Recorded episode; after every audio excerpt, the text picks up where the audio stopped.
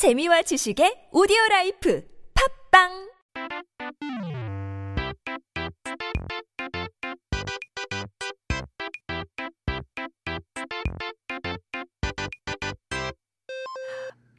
It's time to take a look at our first word of the day. 사전을 한번 살펴보고 Gotta take a look at our 첫 번째 단어는 십팔 번인데요. I have to be careful with this one. 다들 노래방 가는 거 좋아하시나요? I wonder if you guys love going to the 노래방, the singing rooms. 옛날에는 다 같이 가서 신나게 한참 동안 노래 부르고 서비스 시간도 받고 노래방이 좋았지만 뭐 이제는 코너 있죠. 혼자 가도 부담 없이 내가 딱 부르고 싶은 만큼 부르는 코인. 노래방도 참 좋은 것 같은데요. Uh, you know, the olden times of the 노래방, the singing rooms, you'd get a bunch of other people, your friends, um, to get a room, get some complimentary extra minutes on the machine. But now you can go to the coin 노래방 where you can just go alone, sing one, two, three songs, however much you want, and then head out. 노래방에 가시면 여러분의 십팔 번. 이 어떤지 궁금한데요. Curious to know what your 십팔 번 is when you go to the 노래방. 십팔 번, 그러니까 숫자로 십팔이죠. 십팔 번은 노래방에서 많이 쓰이는 용어인데요. 내가 가장 즐겨 부르는, 어, 좋아하는 곡을 말하는 십팔 번이죠. 그런데 왜 하필 그 많은 숫자들 중에 십팔 번일까요? So, 십팔 번, we're talking about the number eighteen. It's the term mostly used in karaoke or the 노래방, the singing rooms, to describe your favorite song to sing the most. But I wonder why it's number eighteen. People ask you like, hey, what's your, what's your 십팔 번? What's your number eighteen song? Just really doesn't make sense in English or in Korean. 그래서 저는 처음에 노래방 곡마다 번호가 있으니까 십팔 번 곡을 좋아하다는 건 줄 알았어요. So when I first heard of this, I thought the people, you know, would like the number eighteen song on the 노래방 list because they all have the numbers. 십팔 번 곡을 좋아하는 사람들이 이상하리 많지, 어, 이상하리 많지, 많기는 했지만요. It's weird to, you know, see that so many people like the same number eighteen song. So that didn't make sense either. 십팔 번이라는 말의 유래는 일본에서 부터인데요. But uh, like many uh, Korean terms, 십팔 번 comes from Japan.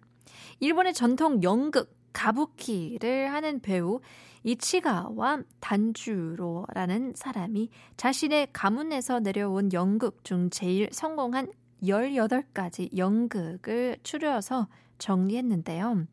So there was a man by the name of Ichikawa Danjuro, an actor of the Japanese traditional play Kabuki, who summarized the most popular eighteen plays inherited in his household. 이걸 가부키 십팔 번이라고 불렀다고 합니다. And this was called the Kabuki eighteen.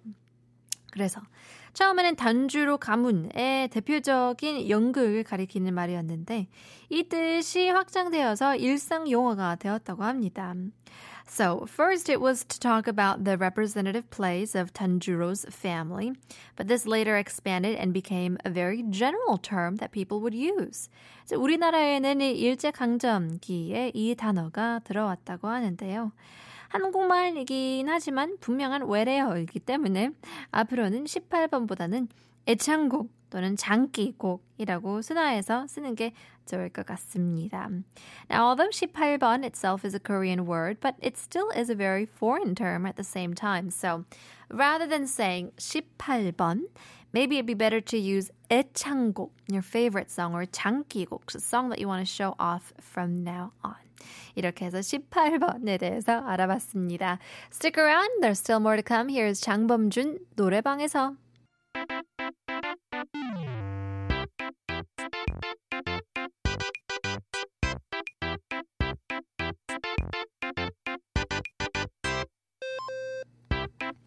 Now it's time to take a look at our second word of the day. 오늘의 두 번째 단어는 두루마기인데요.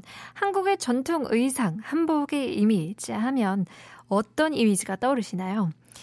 What image comes to mind when you think about Korea's traditional garments? 알록달록한 색깔의 여러 겹의 옷을 겹쳐 입은 다채로운 이미지가 떠오르실 텐데요. Probably think of colorful cloths with many layers patched together. Beautiful images may come to your mind. 이게 바로 한복이죠. Probably 한복 is what you're thinking about. 한복은 사실 입을 때 굉장히 많은 것을 입는 의상인데요. 적어도 다섯 겹은 입어야 하는데 그리고 그 가장 위에 입는 게 바로 두루마기.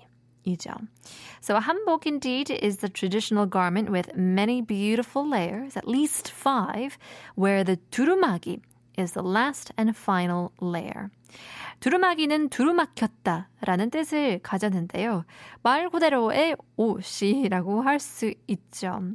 So, durumagi means everywhere is closed, a cloth named after the very literal meaning. So, 오늘 우리가 입는 옷으로 치면 코트나 어, 점퍼라고 할 수 있겠는데요.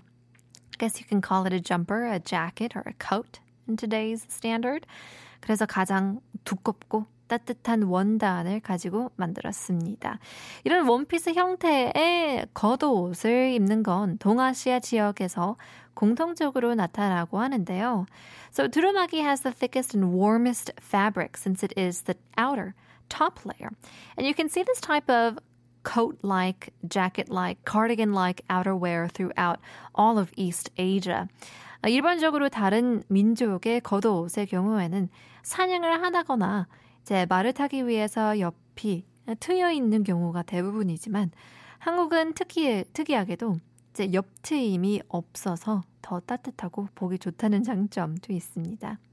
However, unlike other countries' clothes, where they have their sides opened up, kind of like a slit for riding horses or hunting, the Korean cloth doesn't have, and so there might be pros and cons to that. It may look good, but not as comfortable in movement. 하지만 움직임이 불편하다는 단점도 있을 것 같은데요.